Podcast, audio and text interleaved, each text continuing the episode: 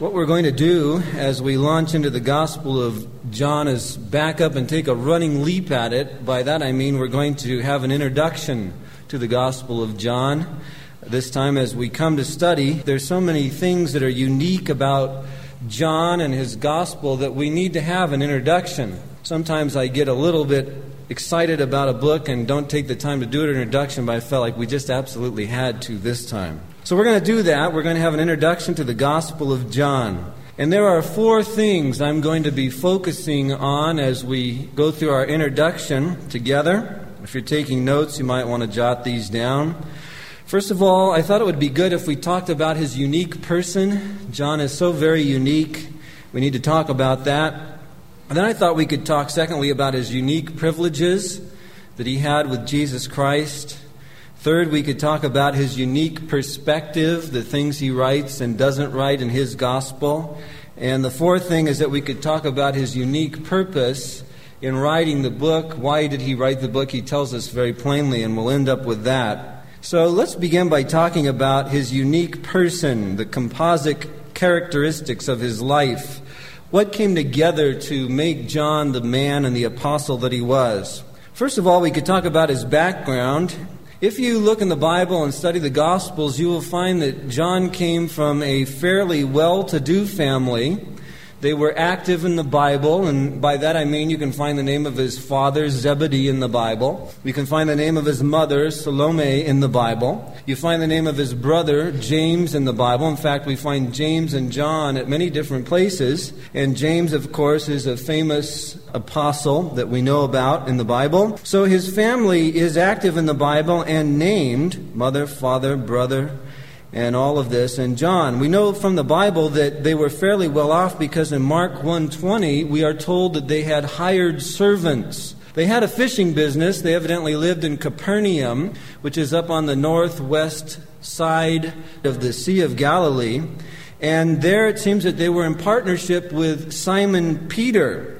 So that they had this fishing business together on the Sea of Galilee and they did well at it. So he came from a fairly prosperous but extremely hard working family. John would have then been somebody who was close to Jesus. If you look at his family ties, if you compare some of the scriptures, you find out that it seems that his mother was the sister of Jesus' mother, which would then possibly make John Jesus' first cousin. So it seems that they were related, his mother and Jesus' mother so that John then could have been the cousin of Jesus, which would then explain, in some sense, why he chose him to look out for Mary when he was hanging on the cross, because he was, in fact, family. And it seems to be a good case for that in the Bible if you do some comparison of the texts. He was uh, one of the first disciples to be called by Jesus. We find that in Mark chapter 1 and verse 19 and 20. I'll just read it to you. It says, When he had gone a little farther from there, he saw James, the son of Zebedee, and John, his brother, who were also in the boat mending their nets.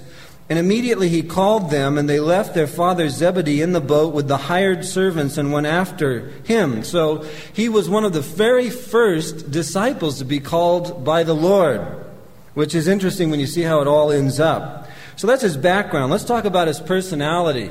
His personality was actually very feisty. He was a fiery individual.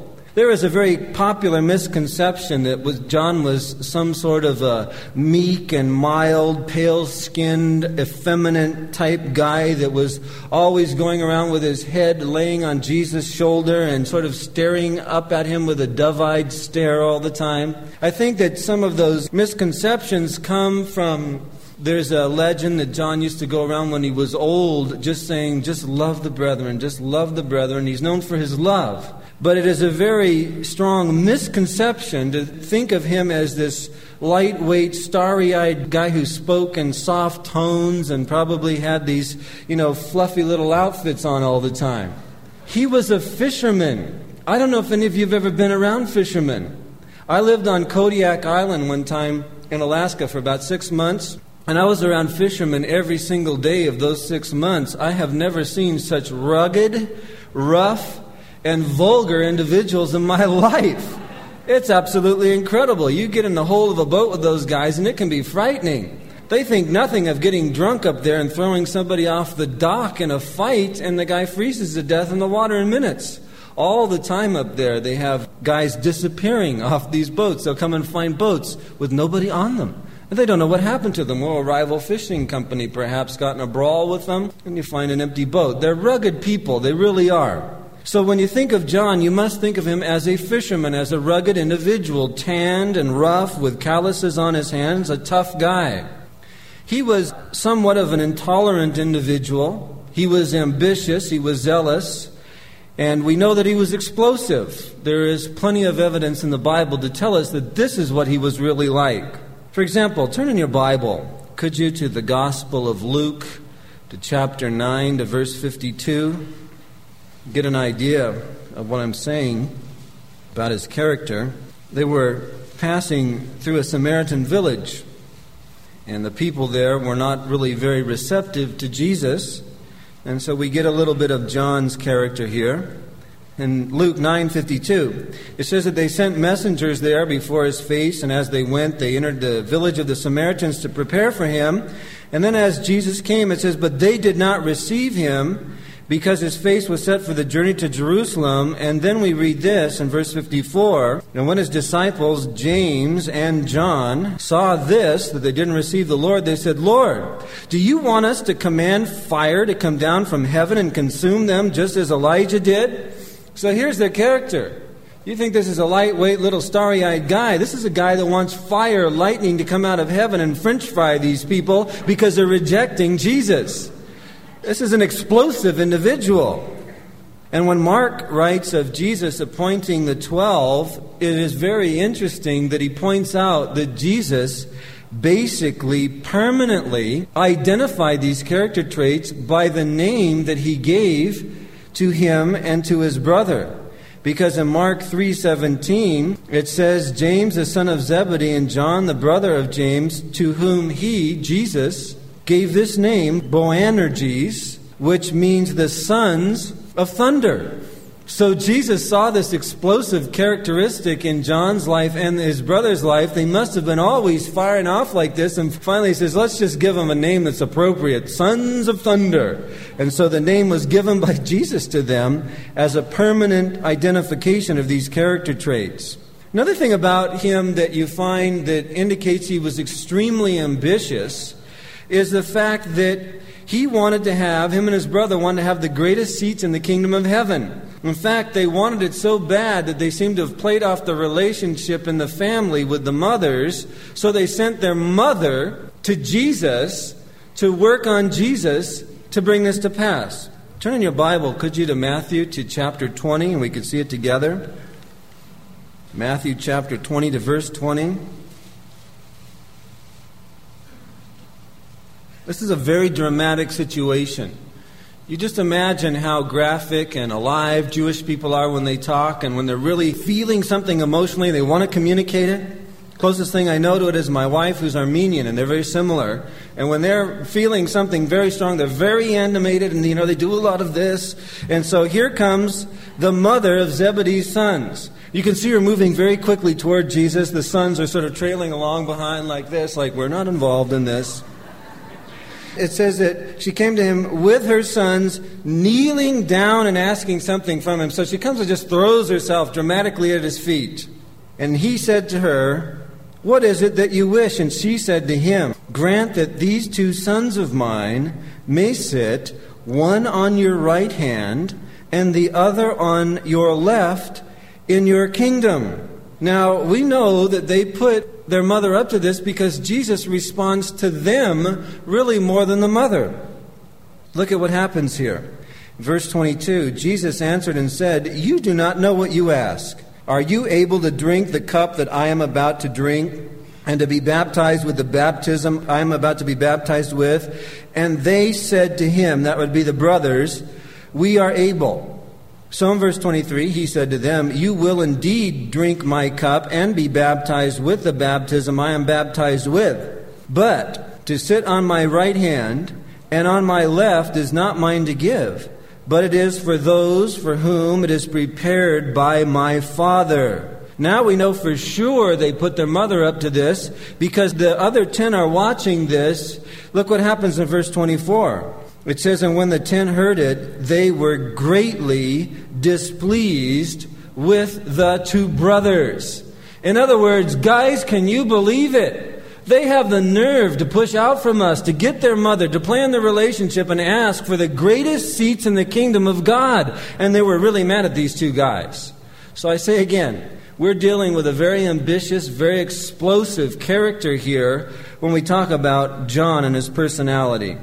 Well, we've seen his background and his personality. Let's talk about his alias. He has an alias, you know. You know what an alias is? An alias is a name that you take that's not really your name, but you take it and you go by that. The alias that John has is found in the book that he has written. It is the alias that goes like this it's a phrase that, that he uses to describe himself, the disciple whom, you know it, Jesus loved. That's his alias. Now, it's only used by John. The other guys in their Gospels don't write, and then, of course, the disciple whom Jesus loved said. They don't write that way. Only John uses it. It is a term that's used five times in the Gospel of John. Initially, I remember reading that years ago when somebody said to me when I first got born again, you need to read the Gospel of John before you do anything else. And I remember coming along and reading that, the disciple whom Jesus loved. Who is this guy? And then I said, Who is this? And some friend said, Well, that's John himself. And I said, What? He calls himself a disciple whom Jesus loved? I mean, how proud can you get? I've just been born again and I know that's pride. The problem is, I was wrong. It is not pride. It is not a statement of pride, it is a statement of assurance and of awe. You see, think about what we've just learned about this man. He's explosive. He's ambitious. This is the man who wanted to burn up all the Samaritans. He cannot believe that Jesus would love him so much when he has seen that kind of character displayed. This is the man that wanted the highest seat in the kingdom of God that he didn't deserve. He cannot believe that Jesus would love someone like him with the love that he has loved him with. He is in absolute awe as he writes this gospel that with all of his bad traits, all of his character flaws, Jesus has shown him as much love as he really has. He is in absolute amazement to the very end of his life. He never got over it that Jesus could love him so much. And the other thing is that he's absolutely assured that he loved him that much and for good reason. Because in spite of all the bad things that Jesus saw about him, he continued to love him. He continued to draw close to him. It is said that when Charles Spurgeon lay dying, he said this as he got close to his death. He said, I hang my whole eternity on this that Jesus loves me, this I know, for the Bible tells me so. He said, with that knowledge that he loves me, based on his infallible word where he has told me, I can die and go into eternity. You see, for good reason, John was assured that Jesus loved him. For good reason, Charles Spurgeon, when he lay dying, was assured that Jesus loved him. For good reason, every one of us can take the same alias that John had. We can think of ourselves, I am the disciple or disciplette. I am the disciple whom Jesus loves. I have good reason to believe that Jesus loves me. And I thank God that he does. And I thank God that He loves me after all these years. And so I can say with John, I am the disciple whom Jesus loves. And I have very good reason to say that. So you look at this guy, you see his background, his personality, his alias, and you begin to realize this is a pretty amazing fellow. This guy is pretty amazing. And what happened is that when he submitted those character traits of explosiveness, and ambitiousness and all the things that he had, when he submitted those things over to the Lord, God was then able to use those as strengths.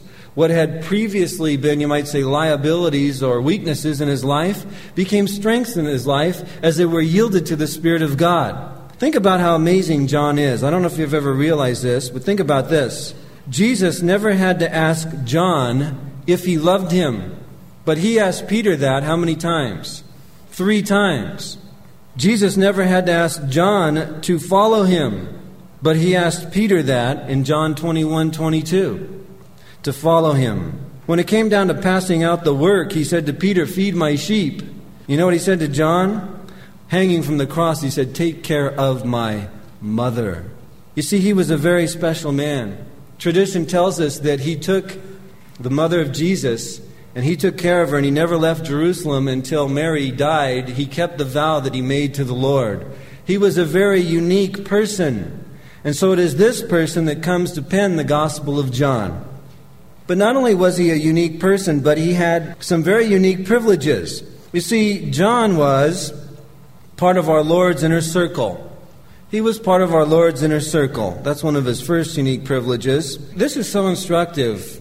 Jesus, being God come to earth, chose to disciple some individuals. He knew exactly how many men he could work with and still be effective, to teach them what needed to be taught, so that when he was gone from them, they could go on and carry on the work. It is amazing to me that he only chose 12 to work closely with. When you read your Bible, you will discover that there are lists of the 12 apostles. And you will find in those lists that they are divided into three groups groups of four, three groups of four. You will always find the same guys listed in the first group, always. In the first group, you will find Peter, James, and John, and Andrew, always. John is always named in that first group. Now, you then go on to read your Bible and you will discover that that first group is the one that he worked the closest with out of the three groups. He found he could work closely with 12 men during his three year ministry on this earth. He found further that he could work closest with four men out of those 12 most effectively really interact with them the most while maintaining a relatively close relationship with the others in uh, relationship to everybody else that was following him. Well, out of those four, he worked even closer with Peter and James and John. And then out of that group, you find Peter and John hanging around together a lot, being very close to our Lord. It's very interesting to see how this all works out, but he was definitely part of the inner circle of friends in our Lord's life.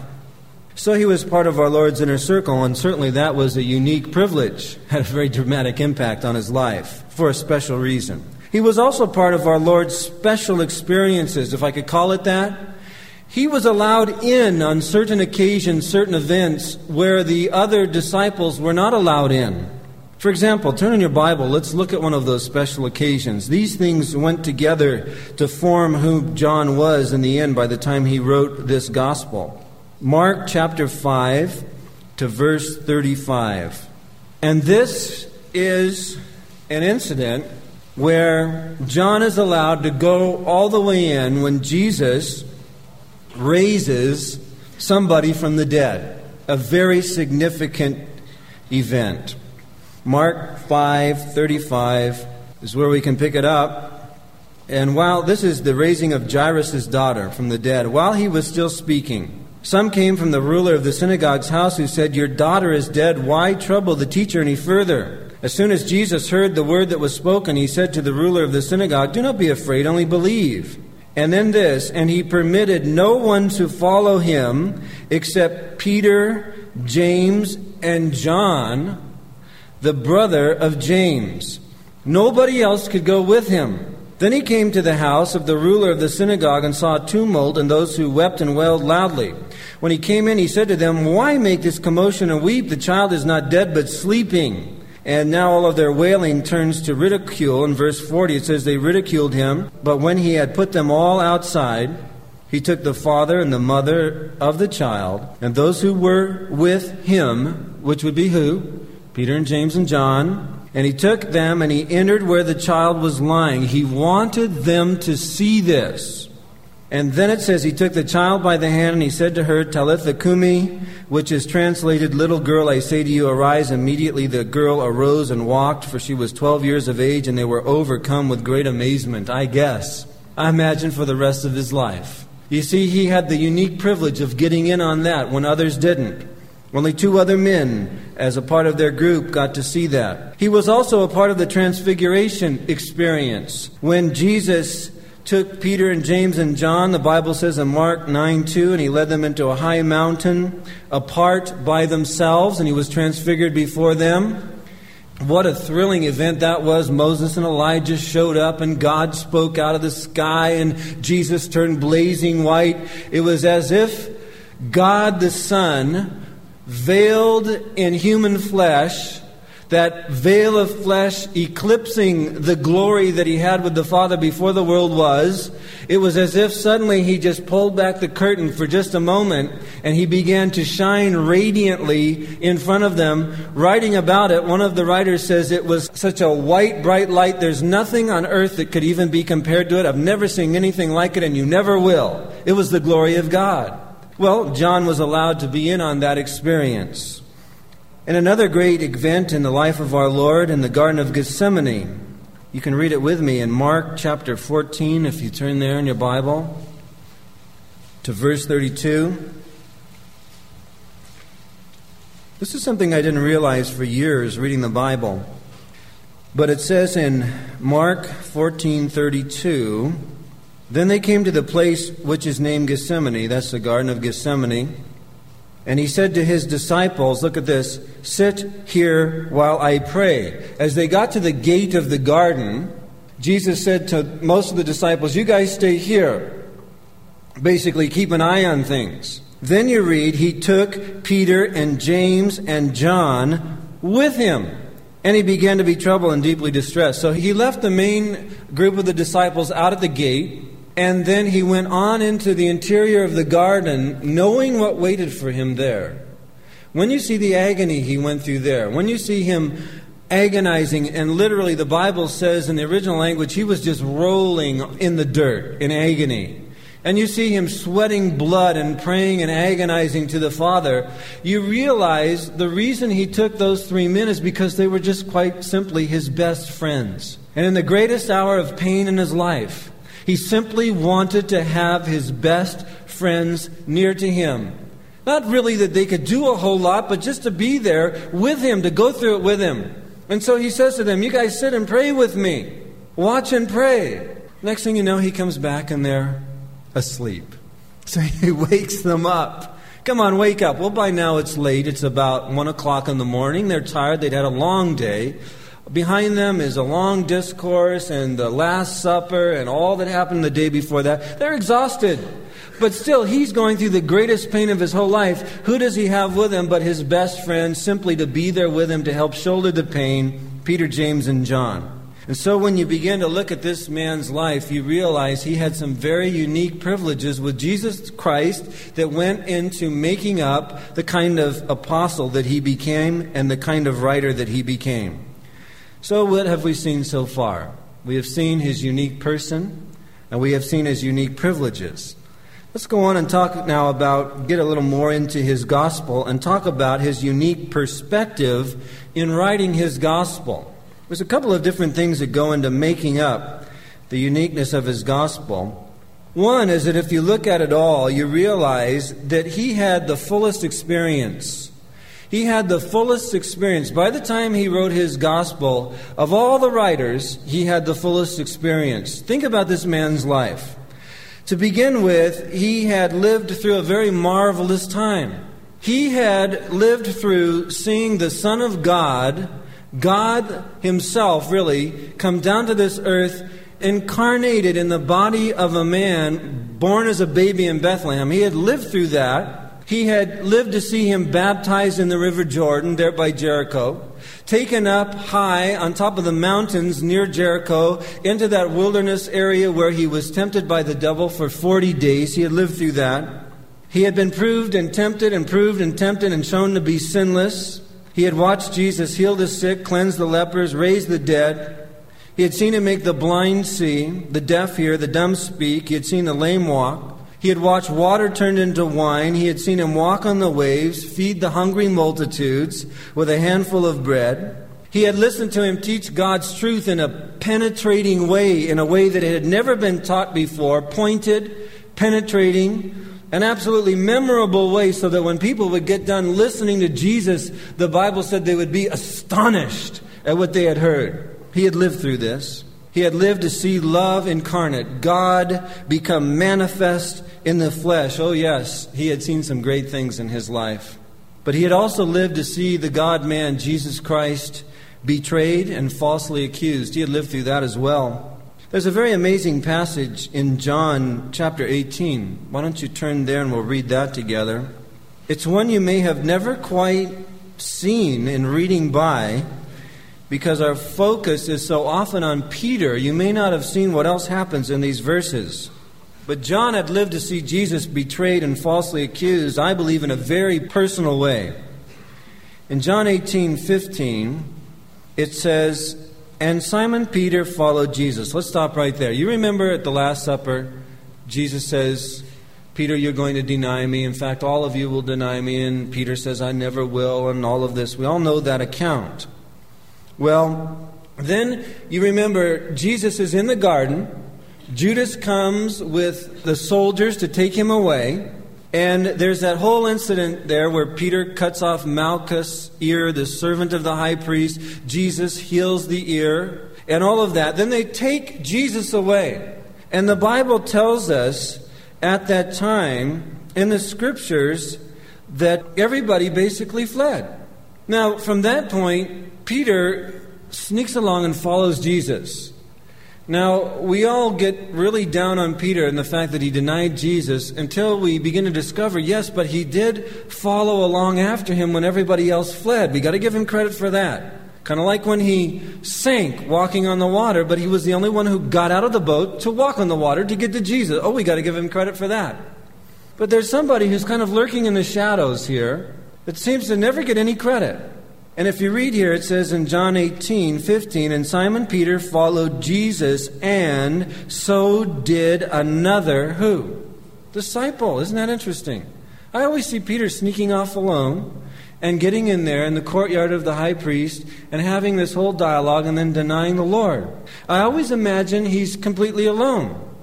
But then you read that Peter followed Jesus, and so did another disciple. Now that disciple was known to the high priest and went with Jesus into the courtyard of the high priest. Why isn't he named? You would assume the writer would name him. But because the writer never even names his own name in his own gospel, but rather takes an alias, the disciple whom Jesus loved. It seems very, very natural that when you read another disciple, oh, here's his sneaky thing again, won't name himself. Too humble, really. But you read so another disciple, you say, ah, that was John Mark. No, he's already ran off naked, left his clothes in the hands of the people that caught him. He's gone, long gone. This seems to be John. So here we find out that now that disciple was known to the high priest and went with Jesus into the courtyard of the high priest. Peter's still outside the gate. But Peter stood at the door outside. He can't even get in. He can't even get in to have his denial. So we read Peter stood at the door outside in verse 16, and the other disciple, who was known to the high priest, went out and spoke to her who kept the door, and he brought Peter in. Seems to me that what happened is that this was in fact John. Yes, everybody else forsook the Lord and fled. Peter snuck off, but John went with him. Like later when they went to the tomb, they had their race to the tomb. They were always together anyway. So here John knows somebody on the inside. Gets in, talks the person at the door into letting him in also. He got Peter in, then of course we know Peter denied the Lord. We don't see one thing about this other disciple denying the Lord in the same courtyard on the same pressure. That is amazing to me. If it is indeed John, I believe it is, then it would say a lot about him, wouldn't it? An awful lot about him. Especially if you go a little further. You realize he saw Jesus betrayed and falsely accused, but further than that, he personally saw Jesus manhandled and mauled and crucified and buried when all the others were long gone. We are told in Matthew 26 56 but this was all done that the scriptures of the prophets might be fulfilled. Then all the disciples forsook him and fled. But when you get to the cross, there is the name of one disciple given at the cross, and it's given in this same alias form, so that you find at the cross only one of the men left. The women are at the cross, the men are gone. Now, I don't have any commentary on that whatsoever. But I'm sure you women like that. It's a sad commentary on the men. They're gone, they're hiding. But John is there. So that when you get to the cross, you realize he had a personal eyewitness account while the other guys were hiding because in John 19 26, if you turn there in your Bible, speaks of Jesus hanging on the cross. He's concerned about his mother. Evidently, Joseph was dead by then, and there's no one to take care of his mother. It says, verse 26, when Jesus therefore saw his mother and the disciples standing by, whom he loved, that's John, he said unto his mother, Woman, behold your son. And he points at John. Then he says to John, the disciple, in verse 27, Behold your mother. And from that hour the disciple took her unto his own home. So it appears, if you link it all together, that the one that went the farthest and got through it all, didn't deny the Lord, was there when Peter did, is John. And so you have to understand the amazing character and strength of this man. And to have him be the one that personally saw the Lord go through all of that while the other guys were gone. And then another thing is that he personally stood in the freshly opened empty tomb. These are all very unique privileges that God graced him with. And they are very, very important, and then the unique perspective that he imparts to us, because these are things he went through. But you find if you turn to John 20, that he personally stood in the freshly opened empty tomb. Now, many people have been in that tomb since. But oh, to get there when it had just opened, to be one of the first people in there before the grave clothes had been moved or touched, to see how it was all arranged, that is a very unique perspective that he had, and he shared it with Peter. But he got in there and he understood what it all meant. In verse 3 of John 20, it says, Peter therefore went out, and the other disciple, typical description, and the other disciple, and they were going to the tomb. So they both ran together, and the other disciple outran Peter. He was faster than Peter. And he came to the tomb first. But he stopped. And stooping down, verse 5, and looking in, he saw the linen clothes lying there, yet he did not go in. So he's just standing there going, Whoa! Meanwhile, Peter, who's slower, catches up and he goes, Look, fella, if you're not going in, get out of the way for somebody who will. And then, boom, he goes right on in by him. And he figures, hey, he's in, I'm going in. So they both go in. You can imagine how they felt. This is one of the most incredible moments in all of human history. Then Simon Peter came following him, went into the tomb, and he saw the cloths lying there.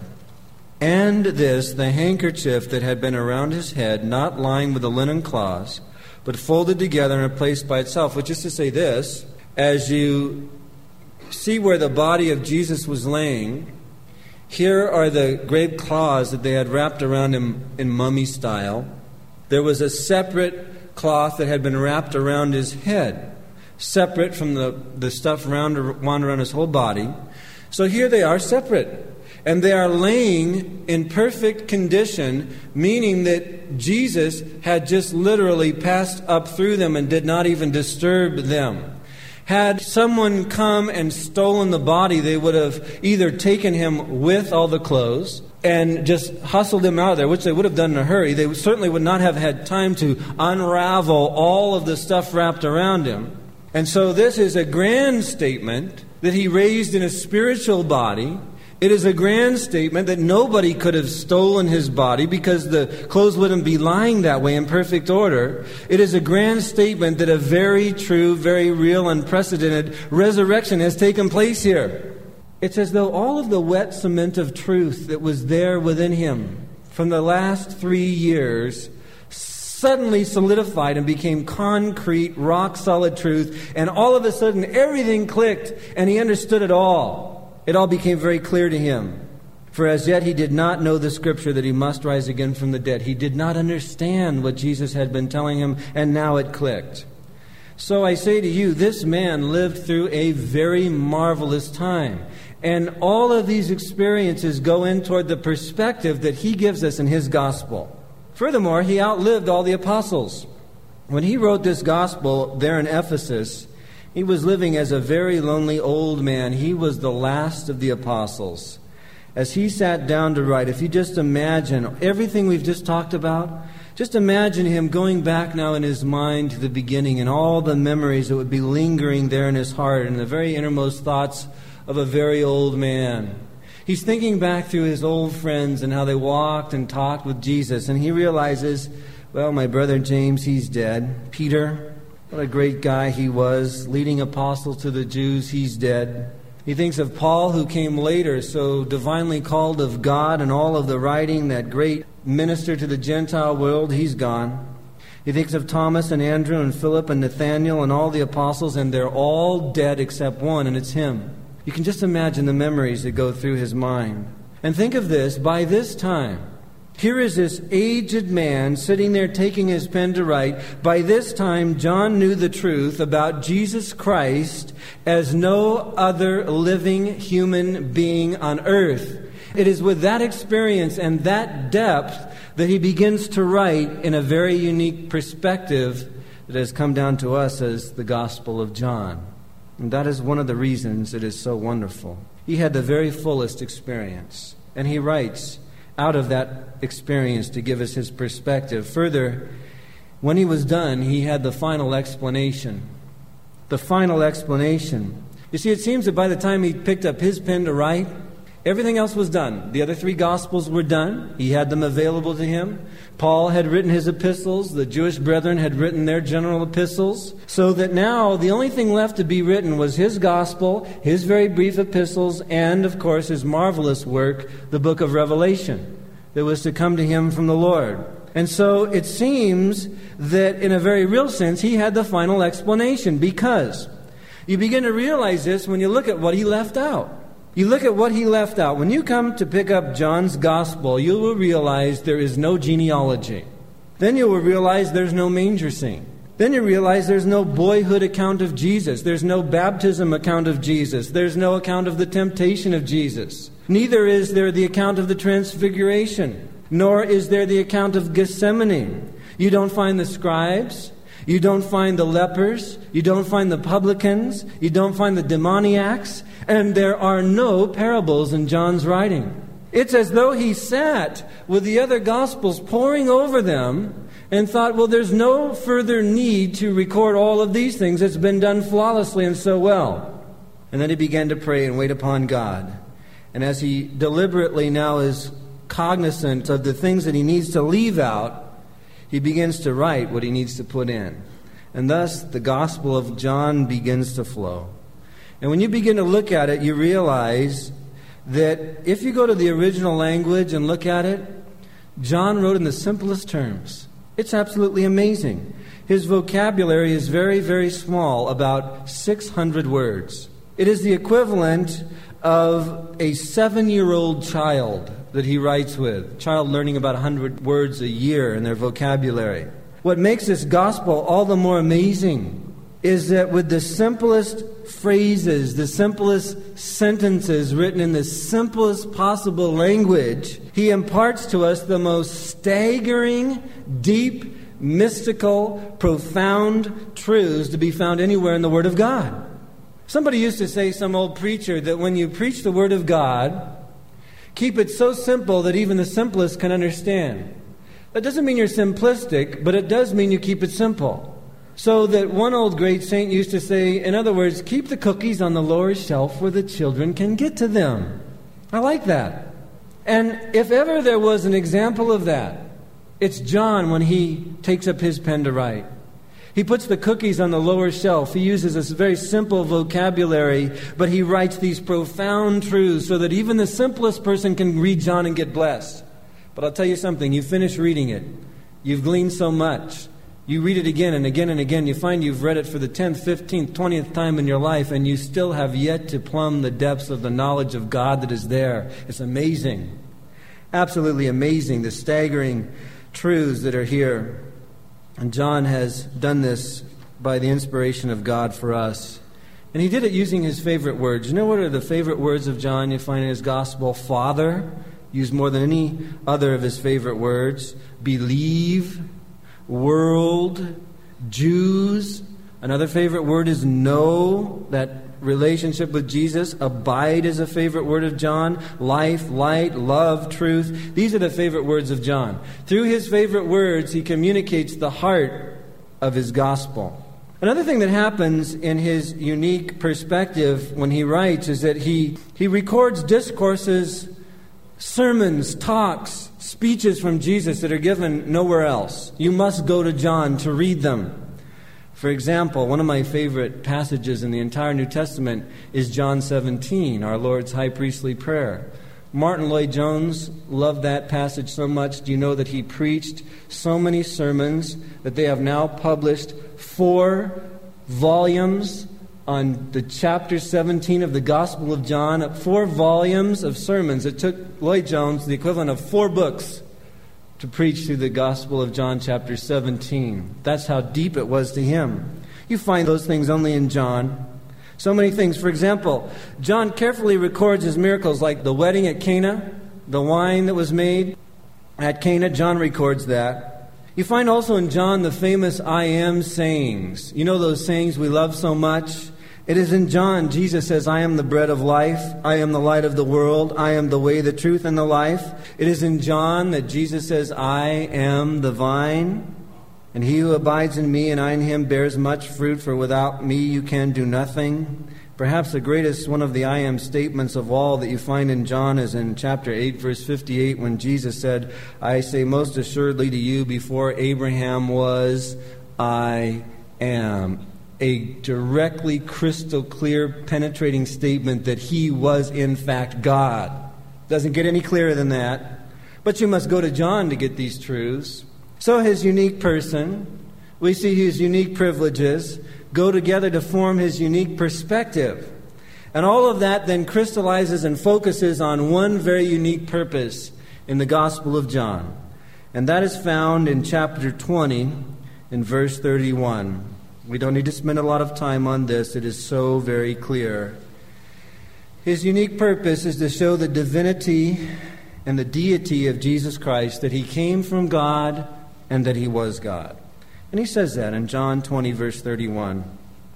John writes, But these things are written, I'll tell you why I've written all of this, that you may believe that Jesus is the Christ, the Son of God, and that in believing you may have life in his name. That's his purpose. Now, brethren, I want you to know, if you don't know it already, this is a very, very powerful book we're about to study. And I want to close our time of introduction here with an account of how powerful this book can be. It is a story of someone who came to interact with it, its power. It's fairly lengthy, but you'll be glad I read the whole thing to you when I'm done. John MacArthur shares this story. He says, Not long ago, a man I had never met before walked into my office and said, I need help. I feel strange in coming to you because I'm not even a Christian. I'm Jewish, and until a few weeks ago, I had never even been in church, but I need help from someone, so I decided to talk to you. I assured him, John says, I would do my best to help him. I asked him to sit down and explain what was troubling him. The conversation went something like this I've been divorced twice, he said, and now I'm living with a woman who is my lover. I don't even like her, but I haven't got the courage to leave her and go back to my second wife. I'm a medical doctor, he continued, and worse, I am an abortionist. I kill babies for a living. Last year in my clinic, we did $9 million worth of abortions. I don't only do therapeutic abortions, he said. I do abortions for any reason. If a woman doesn't have a reason, I give her a reason. Six weeks ago, he goes on to say, I came to Grace Community Church on a Sunday morning, and I've been coming every week since. He said, Last week you preached a message called Delivered to Satan. He said, If there ever was anyone on earth who was delivered to Satan, it's me. I know I'm doomed to hell because of what I have done. I'm absolutely miserable and unhappy. I'm continually seeing a psychoanalyst and I'm not getting any help at all. I can't stand the guilt of all this. I don't know what to do about it. Can you help me? John says to him, No, I can't help you. He says, What do you mean you can't help me? He looked at me, John said, startled. Sheer desperation was evident in his face. I let it sink in. Then I said, I can't help you, but I know someone who can help you. It's Jesus Christ. He said sadly, But I don't even know who he is. I have been taught all my life not to believe in him. John said, Would you like to know who Jesus Christ is? He said, I would if he can help me. Here's what I want you to do, John said. I reached over and took a Bible off my desk and I opened it to the Gospel of John. I said, I want you to take this book home and read this part called the Gospel of John. I want you to keep reading until you know who Jesus Christ is and then call me again. Later that week, I was recounting the incident for a pastor of another church. He said, Is that all you gave him? Just the Gospel of John? Why didn't you give him some tapes or some helps or some questions to answer or something? Just the Bible? I said, Don't worry, John said. The Bible's like a lion. You don't need to defend it. Just open the door and let it out. It'll take care of itself. If his heart is open at all, the Bible can do more to reach him than I could with reams of other study material. What could I possibly give him that's more powerful, I said, than the Scripture itself? The next Friday, I received a phone call. The doctor wanted to see me again. We made an appointment. He showed up precisely on time, came into, my, into the office, and walked past me as if I weren't there, sat on the couch, and dropped the Bible beside him and said, I know who he is. You do? I said. He said, Yes, I do. Who is he? I said. I'll tell you one thing, he's not just a man. I said, Really, who is he? He's God, he said with finality. He's God?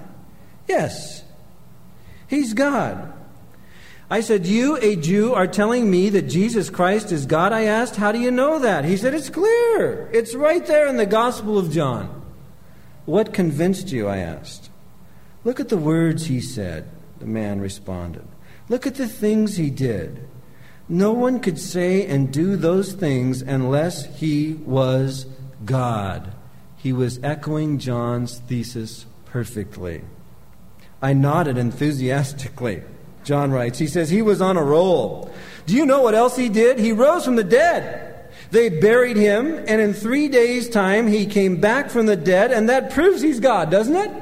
God himself came into this world. I asked him, Do you know why he came? Yes, he said, he came to die for my sin. How do you know that? I asked. The man said, Because I liked John so well that I went ahead and read all of Romans.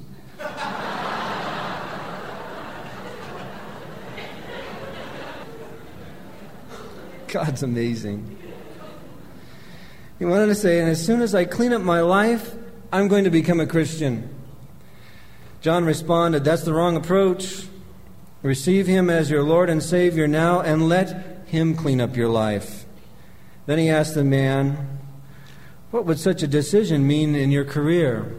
The man responded, Well, I spent this afternoon writing my resignation letter to the abortion clinic.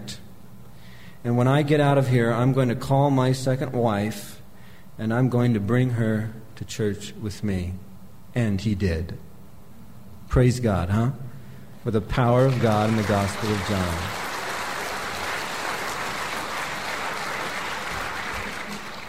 Well, we have much to look forward to as we study this great gospel together. Let's bow for a word of prayer.